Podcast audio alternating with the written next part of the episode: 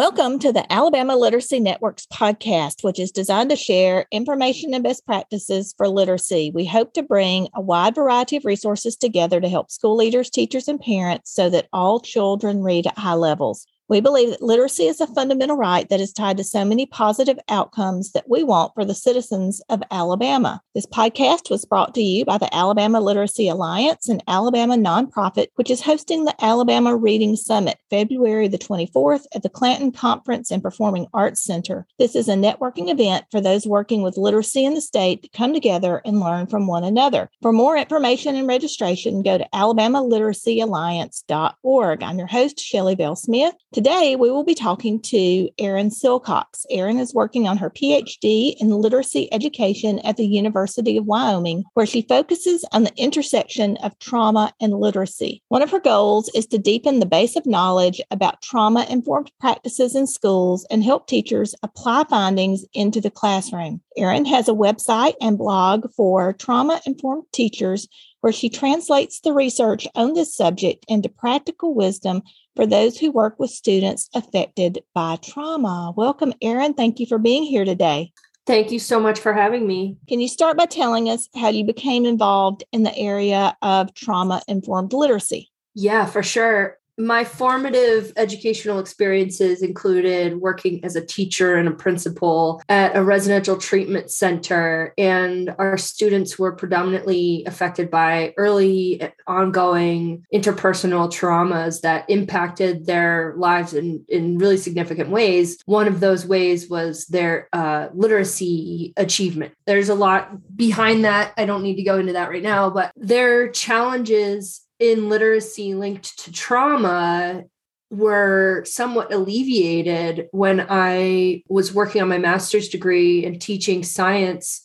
I was also earning a literacy endorsement, and I was expanding my own definition of literacy and getting really creative with what counted as literacy instruction assessment and then student activities. What was I expecting them to do when we were engaging with reading and writing? And what did I consider to be reading and what was writing in my classroom? And it really, it, I really like the word expanded because expanding my definition of literacy expanded their opportunities to engage with literacy. And I just saw some really dramatic improvements in their classroom experiences and also we do at, at, the residential treat. I say we do because I'm going to do my dissertation there, hopefully in like a month or two. But we do intake and discharge achievement testing. We use the Woodcock Johnson test of achievement. And students typically arrive two or more years below grade level and leave having what we call close the gap. So they earn at least a year, sometimes two, sometimes three years of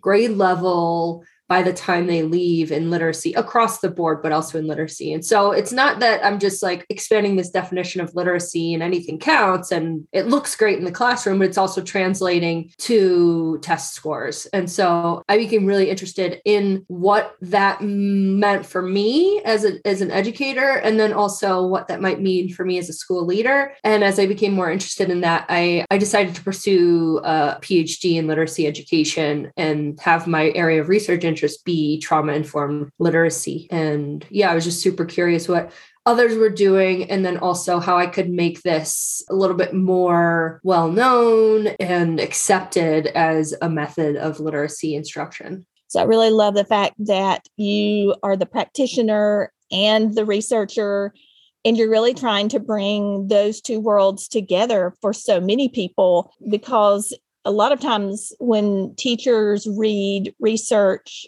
you know, our first response is, yeah, but I don't know what the reality is in the classroom, but you do. Yeah. I just wrote a piece with some some friends in my trauma informed network for um, National Council of Teachers of English, and the second author was a current sixth grade English teacher, and it was just all practitioner based. That, that's my goal is to put tools in the hands of teachers, and that is my goal as well. So, thinking about trauma, trauma is something that has always been there, but it seems like the pandemic has really brought it into the light for so many more people. What do people need to know about trauma, especially in children? I think the pandemic brings to light the fact that trauma has has a very expansive definition and trauma is subjective to individuals. So somebody might experience the anxiety of the day-to-day pandemic in concert with the isolation and particularly i'm speaking of a student you know an imaginary student and that might be really stressful for them and to the point that they're always in high alert and something like that an ongoing stressor whether that that becomes debilitating in a way the the pandemic sh- sheds light on the fact that it can really be anything that that causes trauma and it's again subjective to an individual. So they feel supported. Those stressors might not be as traumatizing as they would be for somebody who might be an only child or who might have their parents are working all the time and that could be any socioeconomic class. And and so the support system and personal factors contribute to whether trauma really has an impact or not and whether stress becomes trauma. And so it's important i think for teachers to realize that students who have experienced early and ongoing interpersonal traumas have maybe a different need in a way than students who've exp- who are experiencing this current ongoing stress. It's it's trauma it's just again i can't stop saying this word subjective because it's like we're experiencing trauma through the pandemic. And so it's important for us to recognize that it's universal, it's a human experience, it's something that can bring us together rather than say, make us see students as damaged because of their life experiences. And it's a buzzword, I think, right now, but also something that if we're not careful, it can have us pathologizing students who live a different lifestyle. My husband sent me something the other day own your brain because we're you know paranoid now about our health because we're getting old and, and, and brain is and brain is one of the things that you know we're both yeah. paranoid about.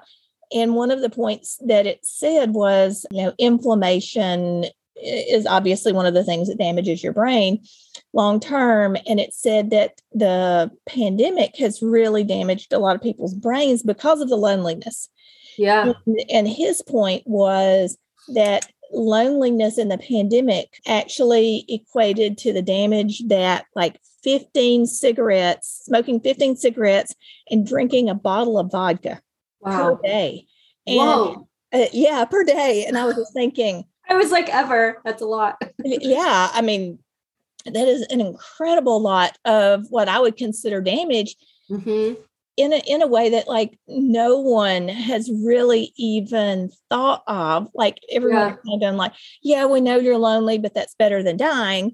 Yeah. Um, and and absolutely, of course, it yes. is. But I think being able to quantify the damage to people's brains in that way certainly makes it more real yeah. and just saying, yeah, I know that everyone's been bored and lonely, but yeah it really is damaging people's brains. Yeah, in the way in which they're under really intense amounts of stress. Maybe they're having these interpersonal conflicts where they're being bullied, where they just aren't in a safe environment and they aren't learning because of that. I think the thing that I immediately turned to was, well, let's look at what happens to the brain when this stuff happens. It's it's literally damaging the brain. People who are in the schools doing the work, they see exactly what you just described, which is, you know, a kid can experience the same thing as someone else and it not affect them. Right. You know, but then you have children who have endured something really horrible and they emerge fairly intact. And then you have mm-hmm. a kid who's just been sitting by themselves at home for months. And mm-hmm. so, you know, who am I to decide anything about any of those people? Right. Right. Individualized. But I do think to the point of the asset view uh, of people, you know, and not having kind of this deficit medical lens on trauma is something that we do need to be talking about. Yes. And I think regardless of your values and viewpoints, I believe that the the essence of the message here is that knowing what we know that about trauma, that it is universal, that you know not everybody experiences it. Maybe not everybody experiences it the same some more than others. What matters is how teachers are engaging with students. And what it comes back to is that relationship building a relationship with students having them making sure that they feel safe in your classroom and sanctioning whatever they choose to bring into the classroom you know, one of the things that all of this kind of relates back to me with the trauma, and I think we'll talk more about it, you know, with kids who've had trauma related to literacy. And mm-hmm. so, one of the people that I'm working with right now has a second grader, and she was just diagnosed with dyslexia last year, has a 504 plan, mm-hmm. and they're doing benchmark testing for winter. And it's so traumatic for this child mm-hmm. that he starts getting anxious the week before testing. And, and it's something that, unless you're seeing it, you wouldn't necessarily even recognize exist. Mm-hmm. Yeah. I mean, there's so many examples of the ways that a traditional literacy approach can traumatize students because it doesn't match with their needs as humans. And it it just it ignores some of those some of those things. Like the fact that that child is extremely anxious and and yes they have a 504 but i don't know that much is going to change for them in their experience with that test. No so that's the approach look, looking at it and saying well what what can we change to support any child who's who's just feeling super unsafe whether it's in school or at home or on the street or in the you know the locker room whatever it is. Uh, i agree completely. I think that teachers have definitely experienced some trauma and even continue to experience it. And when you look at what the teachers in chicago you know they mm-hmm. have basically said we're not going back into classrooms until we know it's safe. And obviously, situations differ to different parts of the country, and some people have experienced more trauma than others. What are you hearing from teachers, and how are they coping with their own trauma? Yeah, again, that that piece of whether it's isolation or whether it's overwhelm whether it's maybe feeling unsupported or feeling unappreciated, underpaid, all of the above, just burnt out. That's what I'm seeing. Some people are doing great. I have my local school district. I live in this little um, condo community here, and I would say in like across the street, and it's it's not even a city block. It's like a walkway thing. I have two teachers. Next door, I have a teacher there's you know three more teachers at the end like i see these people all the time i'm i'm very involved in the in the what's going on and then i'm also working with a local nonprofit to help support teachers in the community and so i have you know finger on the pulse of what's going on in our our local school and for the teachers, it's not that bad. I think some, again, some people have it a lot worse than others. And I think what it comes down to is that feeling supported or not. And Alex Venet wrote on her Instagram page, she's, um, her Instagram handle is the at unconditional learning. And she wrote the book equity centered trauma informed education. And it's you know it sits on my desk and i use it all the time. And she's got that teacher well-being in mind. And you know what she's writing is that it's it's not this cutesy self-care it's cutesy well-being. It's not donuts. We talked about this before. It's not donuts in the break room. It's not a massage chair. Like those things are great. You don't have to take them away. But what teachers need is money according to alex money time support autonomy and community care. And they you know making a meeting that's less about plc data and more about literally having coffee with your fellow teachers without an agenda. Or if you're taking that time to sit with your teachers collaborating on really meaningful problems that you decide are important. And being able to have a network that is an I think a big word comes to mind, especially with my local community of folks who seem like they're doing better than what folks on other locations are doing potentially, is feeling like you have friends in the building. And otherwise, I'm seeing on Instagram, I'm seeing people quit, particularly female teachers of color are feeling very unsupported and maybe even pretty marginalized in their buildings. And then, you know, the other thing I'm seeing that I really advocate is if you're not going to quit, but you feel like quitting, see a therapist. And if you aren't going to quit and you don't feel like quitting and you you still are just going day to day and you feel great, see a therapist. that's that's it. Everybody needs a therapist.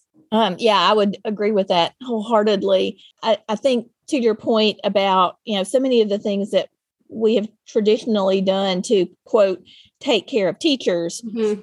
Are totally inadequate. And so thinking about PLC time, you know, instead of telling me, okay, we need to be doing this, yes, I get that, but then lessen the workload. Mm-hmm. Um, what we need to walk away from there is with something that reduces stress and reduces workload because otherwise, you know, I have this fear, and I keep saying I feel like we've got a tsunami coming next school year um, in many places where we've done a poor job of taking care and protecting people. And so their response is, I quit. I'd rather work at Walmart or I'd rather, you know, just do anything mm-hmm. besides this because they they can't handle it. Mm-hmm. It's literally overwhelming people's ability to cope. And that's Herman is a renowned trauma uh, scholar, Judith Herman. And she wrote a book in 1992. And one of the things she writes is that trauma is the, an experience that overwhelms our ability to cope. And so, yes, I think teachers are experiencing trauma. And like you said, that workload has a lot to do with it. Hmm. Yeah, because we we told parents in large part when we sent kids home that don't worry, when they come back, we'll catch them up. And so that's one of the things that I feel like is stressing people out is this mm-hmm. idea of, okay, how do I catch them up? Uh, because it's not easy. And especially right. when we keep doing this on again, off again, and no one really knows from one day to the next, you know, what are they even doing? And so I think mm-hmm. that makes it even more complicated. So yeah. we will see. One of the things that I read on your blog was the need for teachers to create boundaries. Why is this important? And how would you recommend teachers do this? So, this is super related to what you were just saying. And I'm not saying, again, I don't ever want to say that anything causes trauma. But when we're talking about on again, off again, online, at school, unpredictable, that's really linked to why boundaries are important for, for trauma affected youth because when somebody experiences trauma, especially that early ongoing interpersonal trauma, maybe at the hand of adults or older siblings or cousins or something like that, or in school, they might experience trauma. It is often pretty unpredictable. They may be rewarded for things that is not considered great behavior in the world at large. They might be scolded for doing something that was probably really well intentioned their the reliability of their life is pretty up in the air in these situations where they experience this interpersonal trauma. And so it's really important for teachers to understand that about these very trauma affected students because they they really would benefit from having explicit boundaries with their teachers. And i'm not going to talk a whole lot about what I think that looks like. I'll just sum it up. It's this sort of providing clear upfront criteria for success and, and defining what a teacher is in their life. And I would recommend folks to just browse this resource by Alex Venet. It's on role clarity and boundaries for teachers. And she writes that teachers may, you know, for instance, have trauma affected youth saying something like, You're my best friend. I have no one else. And believe it or not, that's not a good sign. It's not a sign that you're really trustworthy. It's not a sign that, you know, nobody else in their life is supporting them. It's a sign maybe that you have an issue with boundaries. And instead, you when you get that feeling, you got to recognize if that feels good to you, that's a problem it might feel good. Okay, you're a special person in this child's life. I shouldn't say that's a problem. But what's a problem is thinking that's true and not reaching out and seeing in reality who are the other adults in this child's life, whether it's somebody in their family, somebody in their community, somebody in the church, somebody maybe in their cheer squad, something like that, or in the school building. So, what are the mental health resources in the school building? One thing I found recently in an interaction that I that I thought really summed up how a teacher can approach boundaries with students is a conversation that I had when I was co-teaching a master's class with teachers and it was a, one of the uh, teachers in the class wrote this. She's an English teacher, and she wrote, I usually take the time to share my role as the reader of their work. I talk about how it is my job to help students stay safe. So they need to know that if they write about something that shows me they are not safe, there are steps I may have to take. Those steps never include sharing a student's writing with other students. And if I needed to share it with other adults, it would only be on a need to know basis. I've had students write about current abuse in their home, and I ended up having to make a hotline call about what the student had written. I also will connect students with the school counselors if they're open up, opening up about self-harm or wishing they weren't alive anymore. If a student writes about a bullying situation, I will find a time when I can speak to them one-on-one to support them in the steps the school takes to report bullying and provide space, time, and support for them to do so. While there's a chance a student might choose not to write about something, knowing those parameters more so, it lets them know that I will believe them and I will privately do something to protect and support them if action needs to be taken. Oftentimes, students will ask, Who's going to read this? And that is usually a good, a good indicator that they're thinking about how they want to self edit based on my response. And what I love about so that's the end of um, this person's thoughts on on the boundary with students but what i love about this is it kind of covers all the bases it talks about all the different things that students might write about not everything but some of the categories that students might write about abuse bullying self-harm and makes it very clear up front what the teacher's role is and what their responsibility is and also makes it very clear that the teacher has the student's best interest in mind. And so if a student feels the need to reach out and they don't really maybe know about the resources in the school, they don't necessarily want to, they don't know the school counselor personally, they know their teacher and they know, hey, this is a safe space where I can share and I will get the help I need. And I was talking with my advisor on Friday about how I'm not saying as a language arts teacher that teachers need to be a therapist. I'm saying that teachers make, need to make it very clear what their role is related to students' trauma so that students feel comfortable sharing their life experiences in a in a literacy environment in which literacy has the potential to help them make meaning and help them even recover from their trauma. But the teacher isn't going into that writing potentially that right you know if we're talking about students are writing about their trauma the teacher isn't going into that writing and then saying okay well let's work through your trauma. And the teacher is never being a trauma detective and saying tell me what happened tell me more share your life's hardest experiences. No we're not saying that. What we're saying is create a safe space where if they would like to they can. And then you if you need to go beyond yourself and share that information with somebody else then you should and you must. And the, but the important part is the students understand what that looks like ahead of time and i think that's just so important because teachers can't take that burden mm-hmm. of what am i going to do about this child who's in distress and you know having been a high school english teacher who dealt with students who revealed in their writing i'm suicidal or mm-hmm. I'm having suicidal thoughts. The first thing I did was oh, people who work with me, counselors, whomever, help me because I was not equipped to deal with that. I didn't have the skill set. I didn't have the bandwidth to mm-hmm. really deal with that.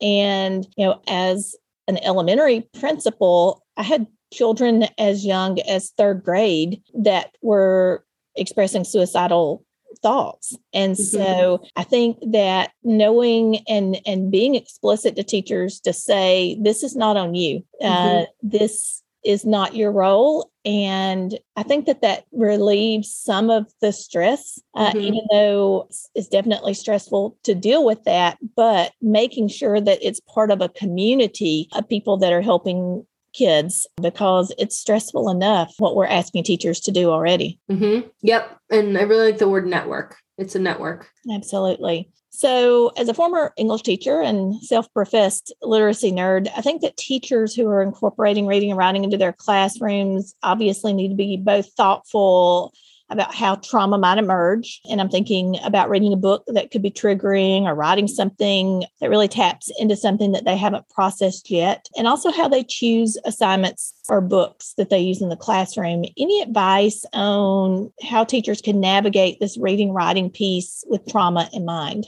Yeah, for sure. A lot of the reading I've done recently and a lot of the work I'm doing in preparation for my dissertation has a lot to do with how teachers find their own balance between allowing students to be fully human in their classroom, which doesn't look like what we expect students to look like in school traditionally and and where it becomes too much so finding your comfort zone and i often say recently and even for myself in the classroom the the place that's best for students might be a little bit beyond your comfort zone of what you're okay welcoming into the classroom, particularly if you're a white middle class female, because we've been taught there's a certain identity kit. Husbye et al. I can share that link to an article. Husbye did some work with teachers that looked at they were given some books on death and grief to bring into the classroom with pretty young children. And husbye and colleagues looked at how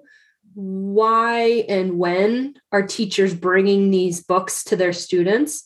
And one of the things they found was that the why they were bringing them often looked a little bit more like why they were reluctant to bring them to students. And so there was a recognition in this study that it's very important for students to be reading these books, especially when you've got students who've A, lost somebody or B, will lose somebody, loss, death, grief. Those are all really normal parts of life. And traditionally, humans have coped with grief in community. But the way things are right now, it's often students are are dealing with this stuff on their own and so it's, it's so sort of in a way a social justice issue and so so when we're talking about what does it take what do literacy teachers need to be aware of my main message is that what's best for students may not be comfortable for you and so representing life's experiences in the literacy classroom often requires us to go beyond our comfort zone, but it's not something you should be doing alone. And so if you're going to bring in a book,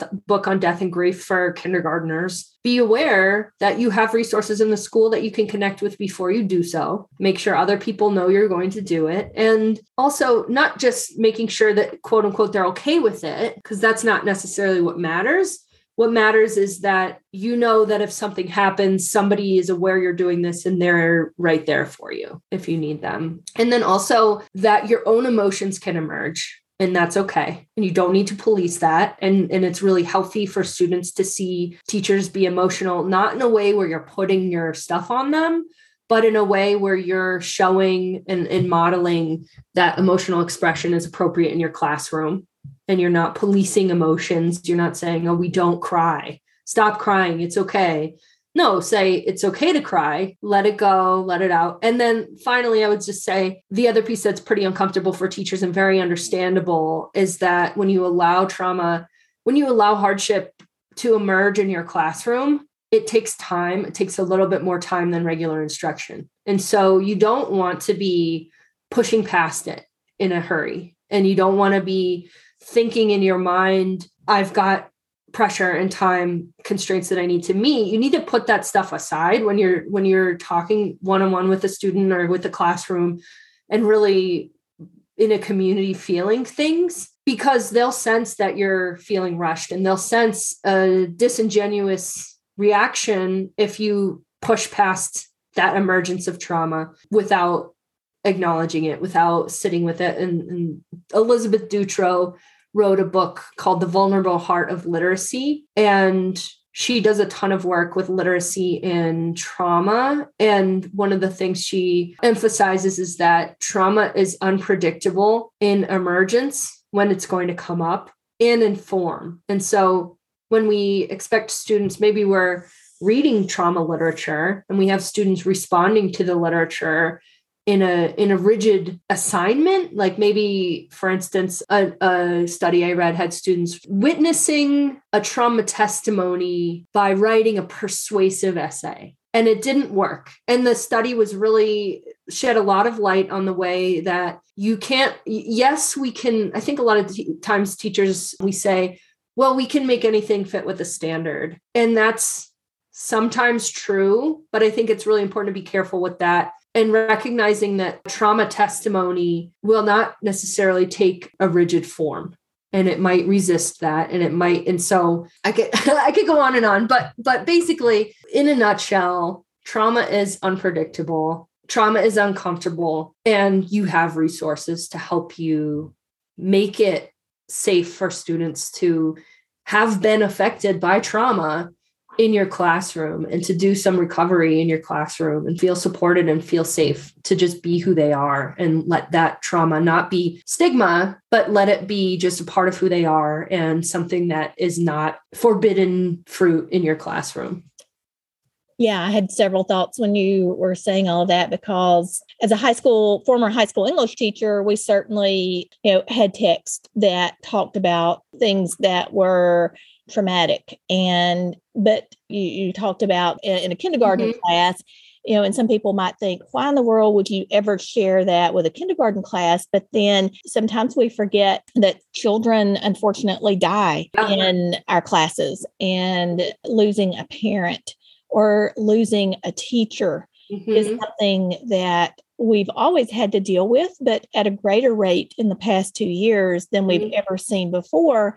And so there's always been that need to address that. And so I was really thinking letting students see your grief. And I, I, mm-hmm. remember at the elementary school where I was the principal, we had multiple children at our high school killed, and they were siblings to some of my students. And so mm-hmm. the entire community, we really didn't understand you know, it happened overnight. And so the news started spreading that morning. And so I literally had to go into classrooms and address classes because you know i did not want them to hear about it from another student mm-hmm. and mm-hmm. it was something that the entire community was was dealing with and, and it was so hard to deal with that but i think letting kids see us grieve it is part of setting that kind of healthy parameters for us just as human beings mm-hmm. um, because you know that was hard you know i had teachers who had taught these children and you know and they heard it and so i had to say if you need to go outside i'll watch your class because trauma has always been there i just think that it's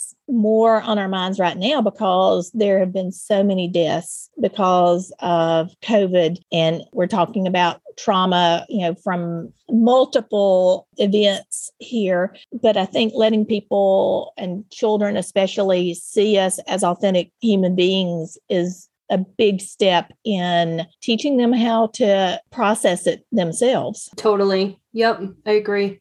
So, what are some of the other things that trauma informed educators should be aware of or doing? And this is, you know, my response to this question is very in line with what you just said. And basically, this thinking comes from more of that Dutro's work that that teachers can work to see their own hardships as valid for literacy instruction and rethink the rigid boundaries between personal and private, figuring out why do I feel like that's not appropriate for school? Why do I have walls up? And a lot of the times it comes from what what we what we have learned to value in our lives and our values then translate into when a student might share something that feels inappropriate for school for instance, maybe somebody expresses that they've been a, not it's funny because these students might have these fears but they might not share them. And you don't know that they have them until you allow them to share them. For instance uh, in a, in a different study there was a student who expressed that they were afraid of being raped because of stuff that had happened in their community. And it was connected to what they were reading in a book. Somebody was kidnapped in the book. And and the kid said well what if they're raped? And and i'm afraid of being raped. And the other students policed them and said, well, that's not appropriate for school. Like if we, and it was an out of school book club, but it was like, you're going to get sent to the office. You're going to get written up for that. And the the uh, proctor of the book club in this out of school book club said no it's okay. We can talk about that here. And so when we make that little tiny shift that feels small it's one sentence it opens up a world of meaning for students and thinking about the decisions you have in those little moments of when a student says something, how do you listen? When a student writes something, how do you respond? And what are the consequences of choosing to quiet it and, you know, put sort of dampen the fire that could potentially come out of something like that? Or what if you stoke it? And what if you say, we're going to let that burn here because we want to make something from that. And we want to use all of life's experiences as potential for literacy engagement. And so it feels risky, it feels scary. And I will always say, ask for help. You know, make sure you've got friends in your school, make sure you know the mental health practitioners in your class in your school and in your community and always be reflecting on your own values and, and what the consequences of those values are for your students and I think our teachers have developed a lot of skills around I, I can deal with this in the classroom versus I can't. And right. so, to some people, and especially if you don't work in schools, um, sometimes people say, well, you know, that's not appropriate for discussion in school because I don't want you to give my kid an idea that they didn't already have. And, and my response is most of the time, kids are talking about that um, you know, between themselves and yeah. it's already out there whether we address it in class. Mm-hmm. And so if if something needs to be discussed as a class, I would much rather an adult who has the best interest of the children in the room mm-hmm. addresses it than it not be addressed except for by children.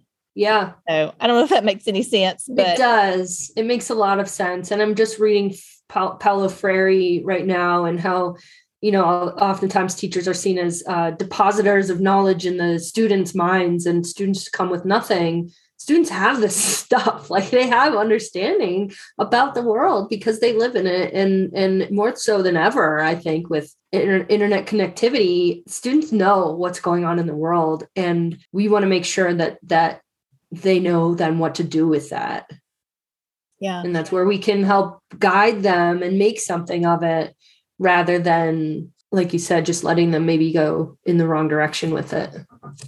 You know zaretta hammond is one of my favorite authors and you know she talks about you know when we're coming out of this pandemic situation you know if we don't address what children learned while they were away from us it's not like they stopped learning just because they were right. not with us in the school building. And so, exactly. you know, um, addressing what they learned is a step going forward. And so, mm-hmm. you know, I think that that kind of really reiterates the need for people to be aware of the trauma that kids have experienced and and also how we as teachers can proactively and effectively respond mm-hmm uh, which uh, in large part is do what you feel like you can do. Uh, and it goes back to those boundaries and then mm-hmm. ask for help um, if mm-hmm. you don't feel like you can. So, Erin, thank you so much for being with me today. I appreciate what you're doing for teachers and students.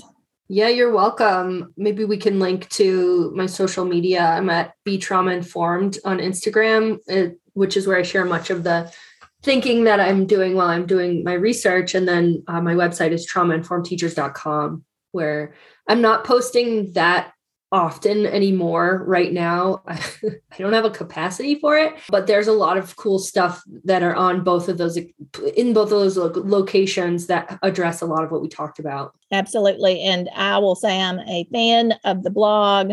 I don't uh, spend enough time on Instagram, but reading your blog post has really helped me think through my own response to much of this. So I highly encourage everyone awesome. to go check it out. So join us again for the next episode of the Alabama Literacy Networks podcast.